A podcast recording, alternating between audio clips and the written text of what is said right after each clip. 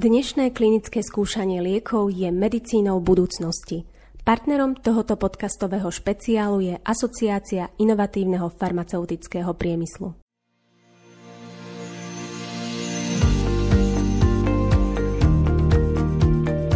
Klinické skúšanie a zápis údajov do zdravotnej dokumentácie – je v zápise údajov, ktoré lekár získa v rámci klinického skúšania a pri poskytovaní bežnej zdravotnej starostlivosti rozdiel, ako má investigátor skúšajúci postupovať pri vyšetrení pacienta, internista a kardiolog dr. Ivan Majerčák z Centra pre liečbu obezity Lekárskej fakulty Univerzity Pavla Jozefa Šafárika v Košiciach, ktorý sa klinickému skúšaniu venuje 20 rokov, vám v dnešnom podcaste povie, aké sú najdôležitejšie povinnosti skúšajúceho, čo sa týka záznamu údajov získaných pri klinickom skúšaní.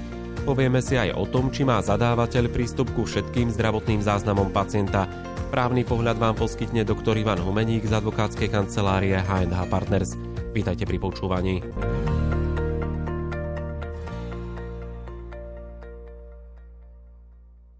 Zdravotná dokumentácia a klinické skúšanie. Pán doktor, je podľa vás rozdiel v zápise údajov získaných v rámci klinického skúšania a údajov získaných pri poskytovaní, tak povediať, bežnej zdravotnej starostlivosti?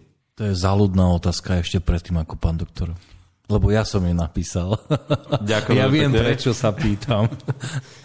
Reálne je to niekedy tak trochu súboj medzi tým, čo v zdrojovej dokumentácii v rámci klinického skúšania je povinnosťou toho investigátora alebo subinvestigátora, aby tam uviedol. A na druhej strane ja si uvedomujem, že tento nález e, bude čítať všeobecný lekár toho pacienta, teda tí zodpovednejší, ktorí naozaj čítajú tie naše nálezy.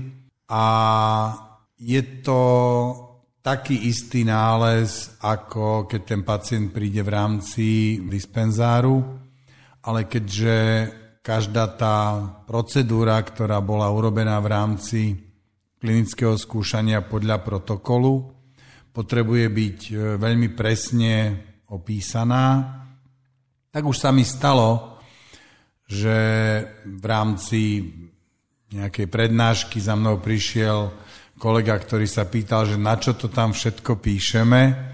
Pochopil som, že nemá význam mu to vysvetľovať, ale pomohol som si zákonom. Vidíte, zákony sú vlastne na konci dňa sú dobré. Pretože Môžu pomôcť. Ja som ho odkázal na veľmi jednoduchý slovenský zákon, čo má obsahovať lekársky nález a ten zákon je veľmi starý a bol veľmi prekvapený ten kolega, čo je jeho povinnosťou uvádzať v bežnom zdravotnom náleze. Takže možno by som to povedal tak z druhej strany.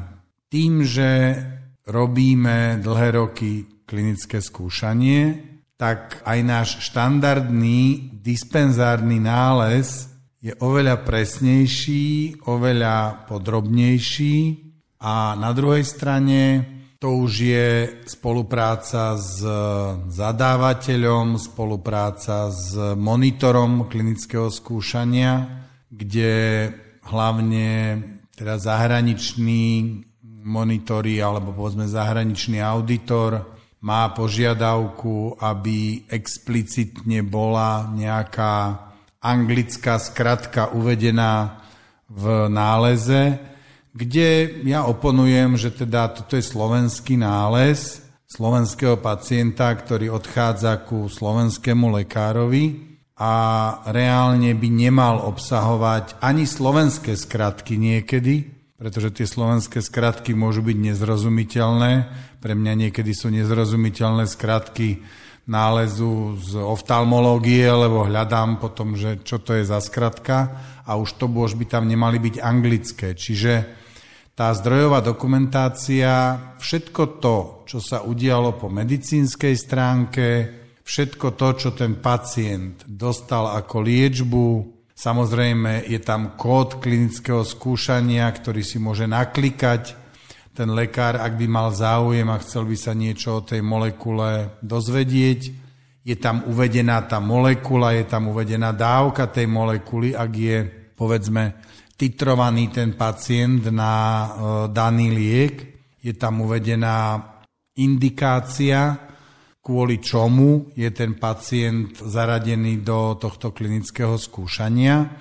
To znamená, že áno, je to možno niekedy na dve, tri a štvorky, to znamená, že ten nález je oveľa podrobnejší, ale je to štandardný lekársky nález a je to jediná zdrojová dokumentácia, ktorá vlastne ostáva archivovaná, ktorú reálne vedia kontrolovať potom aj tí, ktorí vlastne kontrolujú našu prácu.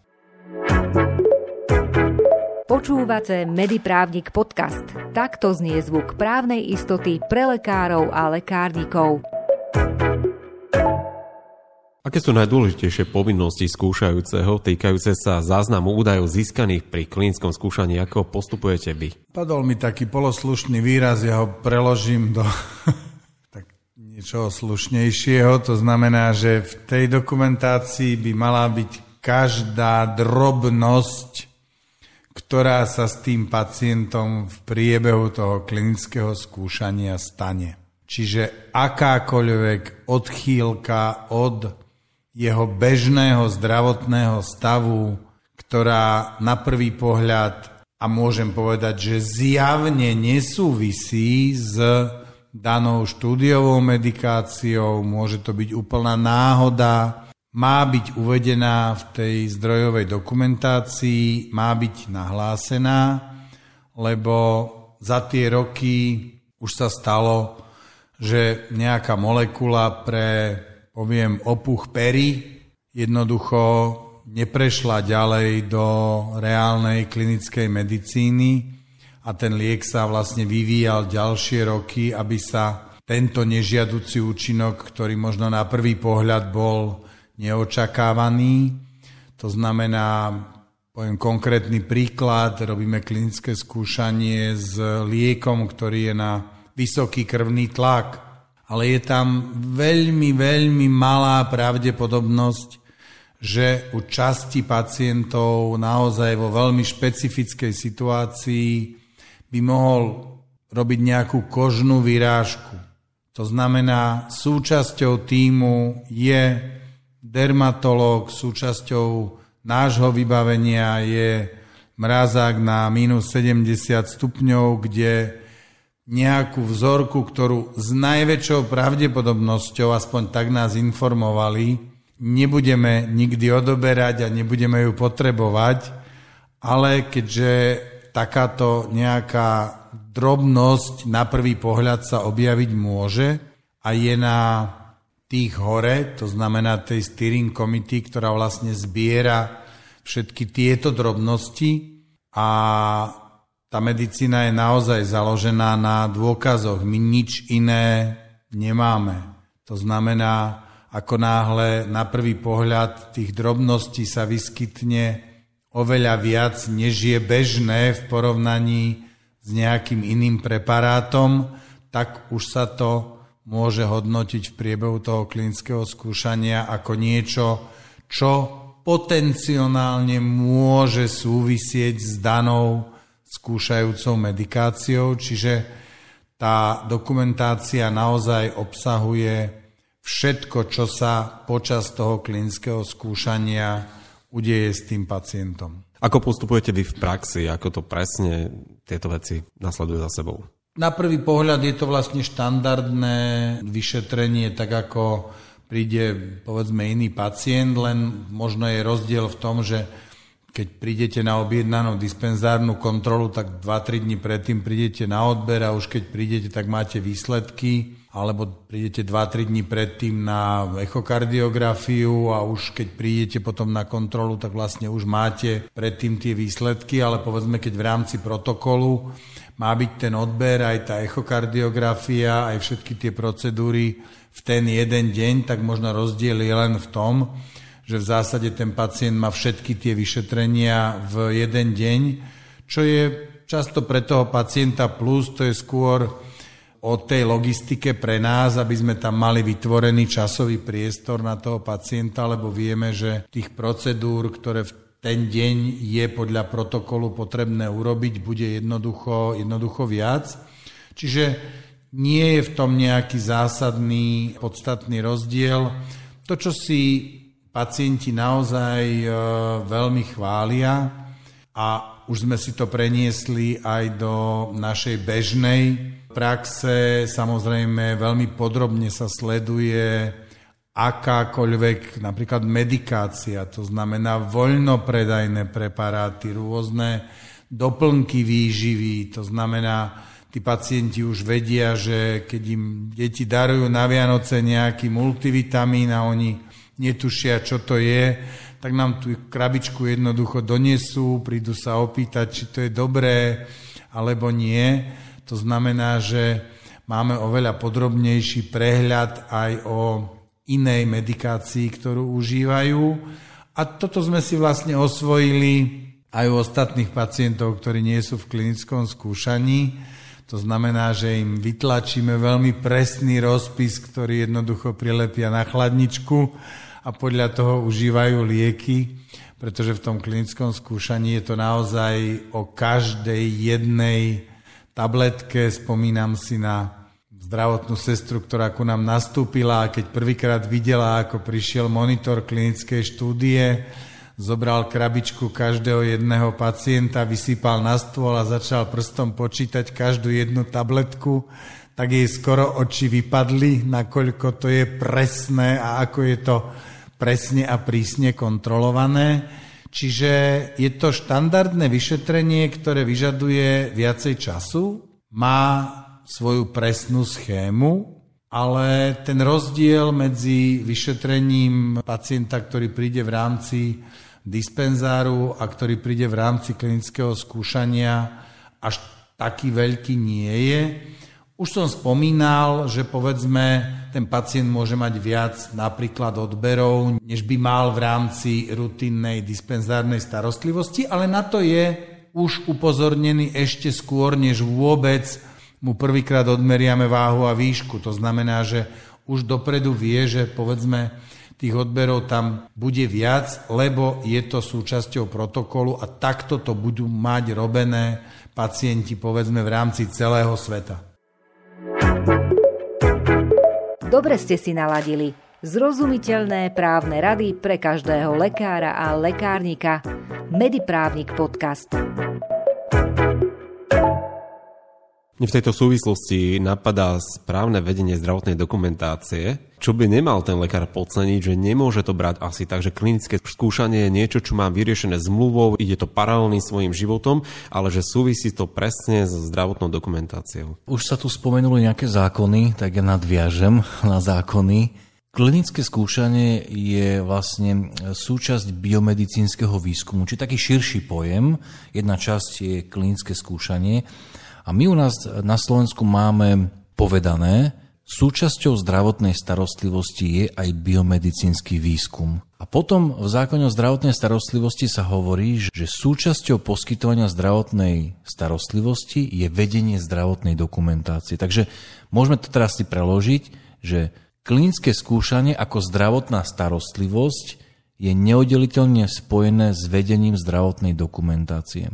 A ono to môže tak znieť, že ako, a na čo, však ja, to je jasné. Hej? Ale ono to má praktický dopad, lebo niekedy sa môže stať, že ako náhle je s realizáciou klinického skúšania spojené vedenie rôznych záznamov, ktoré sú také ako keby nad rámec, že sú špecifické zapisovanie do nejakých rozhraní elektronických údajov, ktoré sa zistia počas návštev a tak ďalej, všetko, čo vlastne popisuje protokol. Tak ja som už niekoľkokrát zažil, že skúšajúci ako keby mal taký dojem, že no veď to, čo ja zistím, vo vzťahu k pacientovi, vo vzťahu k účastníkovi skúšania. Ja to všetko pozapisujem do tých rozhraní a do tých špecifických formulárov a do dokumentácie ho nezapisujem. Však to je klinické skúšanie, to je niečo samostatné, osobitné. A to je omyl. Pretože ako náhle je to zdravotná starostlivosť, tak presne tak, ako pán doktor povedal, Všetko, čo ja robím ako skúšajúci v rámci klinického skúšania, je zdravotnou starostlivosťou, samozrejme takou špeciálnou, musíme povedať. ale ono to končí vždy vlastne v zdravotnej dokumentácii. To znamená, nemôže byť nejaká diskrepancia medzi tým, čo ja vediem v rámci zdravotnej dokumentácie a medzi tým, čo ja zaznamenávam do nejakých ďalších jednoducho záznamových hárkov a tak ďalej. A na to napríklad monitory e, sú trénovaní. To znamená osoba, ktorá je poverená zadávateľom, aby overila priamo na pracovisku klinického skúšania, či skúšajúci zapisuje všetko presne tak, ako má, či jednoducho vedie tú dokumentáciu tak, ako má tak oni sú na to veľmi zvedaví. To sa vám určite aj stalo, pán doktor. Že oni si, tak jak tie tabletky počítajú, tak oni robia tzv. že aj spot check, že na mieste si tak akože pozerajú, že sedia tie údaje, ako sú zapisované. Je to naozaj akože je to súvladné všetko, lebo to je veľmi podstatný element, že tie údaje skutočne musia byť konzistentné. Nie je možné, aby sme mali niečo zapísané na jednom mieste a niečo iné na druhom mieste. A preto zdravotná dokumentácia aj v rámci klinického skúšania ona má naozaj obsahovať všetko, čo skúšajúci s tým pacientom robí. Na tom jednom mieste. A ešte to má takú možnosť, že komplikáciu, alebo respektíve, ani nechcem povedať, že komplikáciu, ale treba to spomenúť, že dnes my vlastne vedieme, alebo prioritným, prioritnou formou vedenia zdravotnej dokumentácie je zápis do elektronickej zdravotnej knižky. To znamená to všetko, čo skúšajúci robí v rámci klinického skúšania, čo má mať odraz v zdravotnej dokumentácii, by sa malo vlastne objaviť v e-zdraví. A tu samozrejme by sme mohli diskutovať, že nakoľko v e-zdraví je pripravené na všetky tie možné veci. Samozrejme to sú také tie faktické obmedzenia, ale preto aj v zákone o elektronickom zdravotníctve sa už vlastne uvádza, že do elektronickej zdravotnej knižky má prístup inšpektor správnej klinickej praxe, pretože on vlastne kontroluje tiež, že čo všetko teda zapisuje skúšajúci, že či tie záznamy sú správne a tak ďalej. Len by sa tam už mal tam nám dostať aj monitor. To nám tam stále chýba. Už v tej papierovej dokumentácii, pokiaľ sa vedie v tej časti, ktorej sa môže, tak už tam toho monitora ako tú oprávnenú osobu vstupovať do zdravotnej dokumentácii máme. Mne v tejto súvislosti napadá otázka, že či má zadávateľ prístup k všetkým e, zdravotným záznamom pacienta, alebo iba niektorým. To môžem povedať ja. Ono je to také, už keď sme začali hovoriť e, inými jazykmi, je to také triky, slovenský, anglicky, keď sa to dá povedať. Lebo v zásade zadávateľ by nemal mať informáciu o identite z účastníka. Pre ňo to má byť anonymný subjekt. Ehm, samozrejme na centre je zapísané v špeciálnom zozname, že ten kód, pod ktorým je účastník vedený, že kto to je. Ale zadávateľ by nemal vedieť. A na druhej strane, práve za účelom kontroly, e, či skúšanie prebieha na centre správne, či všetko sa zapisuje tak, ako má, poverená osoba zadávateľa, práve čo sme si už aj povedali, že monitor, ktorý príde kontrolovať priamo na centrum, on by mal mať prístup aj priamo k takým záznamom, kde tá identita pacienta je vlastne odhalená lebo on ináč by nevedel vlastne overiť naozaj do tej poslednej šrubky a do toho posledného detailu, či všetko prebieha tak, ako má. Takže preto je to za mňa také, že na jednej strane zásada je, že to je také škaredé slovo, že pseudonymizácia, že to nie je úplná anonymizácia, že sa totálne vymážu identifikačné znaky a už nie je možné spätne zistiť, kto tým účastníkom bol.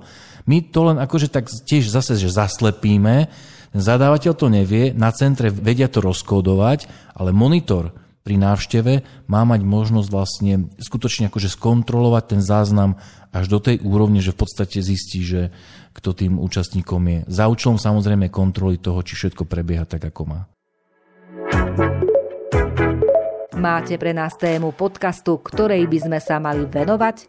Napíšte nám ju na adresu podcast.mediprávnik.sk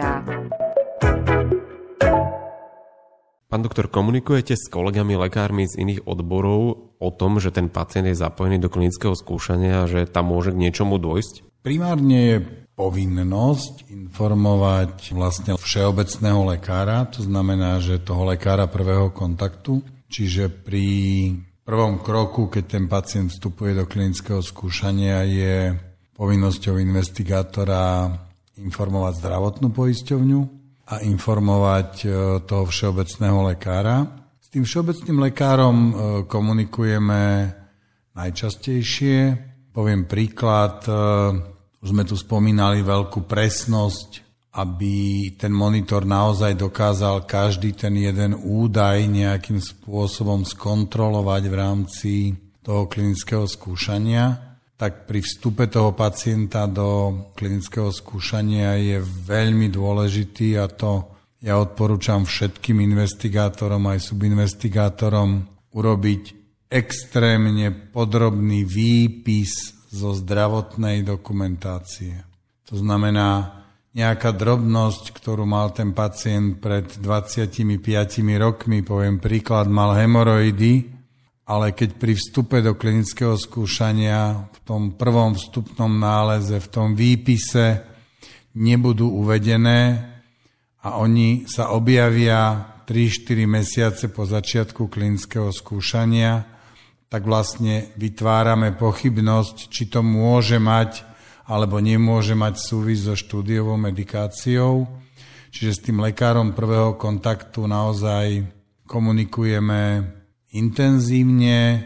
Veľmi často tí lekári už vedia, že robíme klinické skúšania, čiže majú v zásade dobré skúsenosti s tým, že poviem takú milú príhodu, to je pacient, ktorý mal výpis zo zdravotnej dokumentácie možno na 3 A4 a keď sme poprosili pani doktorku, že by sme potrebovali urobiť výpis zo zdravotnej dokumentácie, tak povedala, že ale ona má už asi štvrtú kartu, tri jeho predchádzajúce almanachy má niekde v archíve. A keď sme to teda proti podpisu si prišli spracovať a urobili sme výpis, tak potom povedala, že taký poriadok v tých kartách ešte nikdy nemala, ako urobili dievčatá, ktoré robili výpis tej dokumentácie, čiže naozaj tá komunikácia s e, tým všeobecným lekárom je veľmi dôležitá. Potrebujeme celý ten dejepis toho pacienta mať spracovaný. Je to dôležité aj pre toho pacienta, je to dôležité aj pre nás, a je to veľmi dôležité aj pre dobrý priebeh toho klinického skúšania, pretože ako náhle sa hodzaká diagnóza objavila v minulosti a ona je zaznamenaná v tom dejepise toho pacienta, tak my vieme, že to nemôže mať, povedzme, súvis, alebo nemá súvis s tou uh, aktuálne skúšanou medikáciou, ale potom sú to napríklad aj špecialisti, taký pekný príklad je, bolo niekoľko klinických štúdií, kde primárne liek, ktorý sa vlastne skúšal v rámci diabetológie, takým vedľajším dobrým zistením bolo, že má veľmi dobré účinky na srdce. Čiže Liek, ktorý sa štandardne používal u diabetikov, sa v rámci klinického skúšania dával aj diabetickým pacientom a dával aj nediabetickým pacientom a už dnes tie klinické skúšania naozaj dopadli veľmi dobre. To znamená, že pôvodne liek, ktorý bol v zásade vyvíjaný a indikovaný a používa sa na liečbu diabetu, má veľmi dobré kardiovaskulárne účinky, to znamená, že už dnes tento liek sa predpisuje tak diabetikom ako pacientom, ktorí diabetes nemajú. Čiže konkrétne v tejto klinickej štúdii nebolo to našou povinnosťou, ale my sme informovali toho diabetológa, že tento liek pacient dostáva, lebo ten liek ovplyvňuje aj jeho hladiny glikémie a keďže ten liek sa dal predpísať v rámci diabetologickej medikácie, tak takým sedliackým rozumom ten diabetolog jednoducho potreboval vedieť, že ten liek pacient užíva, aj keď to teda explicitne nevyplývalo z tých našich povinností, lieky, ktoré Tých príkladov by bolo veľa. Ono množstvo, celé naše telo je vlastne čosi ako nejaké spojené nádoby. To znamená, že ja pomôžem srdcu, ten zlepší prekrvenie obličky ale zase nefrolog sa môže obávať, že ten liek môže tú obličku zaťažiť a vlastne dopredu my nevieme odmerať, či tá oblička nevládze preto, lebo nemá dosť kyslíka, alebo nevládze srdce, alebo či vlastne nemám dávať ten liek, lebo ohrozím tú obličku. To znamená, že naozaj, keďže vieme, s čím pracujeme, vieme nejaké potenciálne možné e, rizika, nie že by to bolo z našej hlavy, je to súčasťou toho protokolu, že mali by sme si dávať pozor, povedzme, alebo častejšie kontrolovať napríklad obličkové funkcie alebo pečeňové testy. To znamená, že komunikujeme s e, tými špecialistami, ktorí sa starajú o toho pacienta.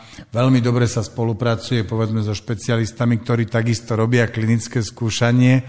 Tí majú najlepšie pochopenie pre nás, lebo tí vedia, že o čo sa jedná a veľmi často už komunikujeme medzi sebou aj, e, že ten pacient je zaradený, lebo ako náhle napríklad ja viem, že táto pani doktorka alebo tento pán doktor robí klinické skúšania a pacient nesmie byť zaradený naraz v dvoch klinických skúšaniach, tak je to aj z hľadiska toho pacienta, aj z hľadiska nás ako lekárov, keď tú komunikáciu máme dobrú, pretože vyhneme sa tým, povedzme, jednak nejakým možným liekovým interakciám, ktoré by mohli vzniknúť v rámci liečby či už obličiek alebo toho diabetu. A zase e, na druhej strane aj ten pacient má podľa mňa dobrý pocit z toho, keď vie, že, a ja ho dopredu upozorním, že teda dáme vedieť aj e, pani doktorke alebo pánovi doktorovi, že teda dostávate tento liek, aby o tom bol informovaní. A niekedy, keďže viem, o ktorého kolegu sa povedzme jedná, tak niekedy toho pacienta tak upozorním, že viete čo, môže aj hundrať, nemusí sa mu to celkom páčiť, že mu brbleme do jeho liečby. To znamená, že ale áno, ani my sami dopredu vlastne nevieme, že či ten liek bude alebo nebude mať v podstate dobrý efekt. A taký pekný príklad, e, keď tomu tí pacienti nerozumejú, tak zvyknem uvádzať asi také najznámejšie prekvapenie, v podstate možno farmácie z minulosti. Viagra bola vyvíjana ako liek, ktorý mal rozširovať cievy na srdci, len sa zistilo, že rozširuje cievy niekde inde a bolo to celkom príjemné zistenie pre väčšinu populácie. To znamená, že tie očakávania, čo ten liek bude robiť, môžu byť niekedy prekvapivo dobré. Ako som spomínal, liek, ktorý primárne mal liečiť cukrovku a teraz nám výrazne pomáha aj v liečbe chronického srdcového zlyhávania. Pri tom výpise ešte ja by som možno doplnil, že ono nie je to jednoduché výpis urobiť, veď to aj zaznelo, že v závislosti od rozsahu dokumentácie pacienta to nemusí byť nič ako lákavé pre toho všeobecného lekára ale zákon o zdravotnej starostlivosti hovorí, že v prípade, ak kolega požiada druhého kolegu, keď to tak jednoduchšie poviem, to znamená poskytovateľ poskytovateľa za účelom poskytovania zdravotnej starostlivosti o výpis, čo je presne náš prípad, že skúšajúci žiada všeobecného lekára účastníka za účelom poskytnutia zdravotnej starostlivosti klinického skúšania o výpis, lebo potrebuje, tak takýto prípad zákon vlastne identifikuje ako situáciu, že ten požiadaný má povinnosť výpis vydať. Takže to nie je... Ono, samozrejme, vždy je to otázka takej tej kolegiálnej komunikácie, ale je dobré, aby vlastne aj jeden aj ten druhý aktér vedeli, že je to vlastne zákonná povinnosť. Že to ani nie je o tom, že skúšajúci sa musí doprosovať a je to nejaká len dobrá vôľa toho všeobecného lekára, ak si nájde čas to urobiť, ale okrem toho kolegiálneho rozmeru, je to vlastne zákonná povinnosť vyhovieť takéto žiadosti a dokonca je to situácia, za ktorú sa nemá požadovať ani poplatok. To sme tiež v minulosti riešili v, niektorých prípadoch, že všeobecný lekár si to, si to spoplatnil, že áno, vydám vám a bude to stať XY eur. Tak to je prípad výpisu, kedy sa poplatok nesmie vyberať. Tie iné prípady výpisov, ktoré v zákone máme, sa poplatky vyberať môžu, pokiaľ samozrejme poskytovateľ ich má v ceníku zavedené. Jediná výnimka, limitácia je, pokiaľ žiada pacient, tak tam je tá limitácia, mám taký dojem, že na 2 e, eurá v prípade, ak teda nejde o výpis na zdravotné účely ale v iných prípadoch si môže vlastne poskytovateľ tú cenu dať vlastne ako keby vlastnú.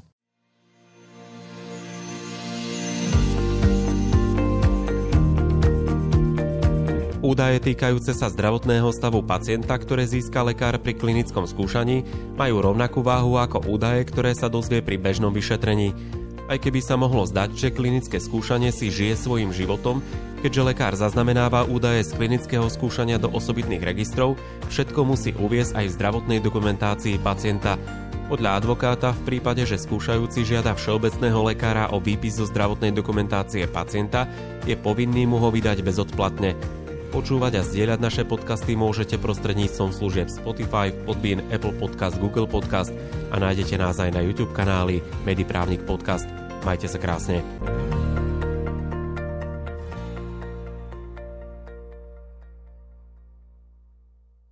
Dnešné klinické skúšanie liekov je medicínou budúcnosti. Partnerom tohoto podcastového špeciálu je Asociácia inovatívneho farmaceutického priemyslu.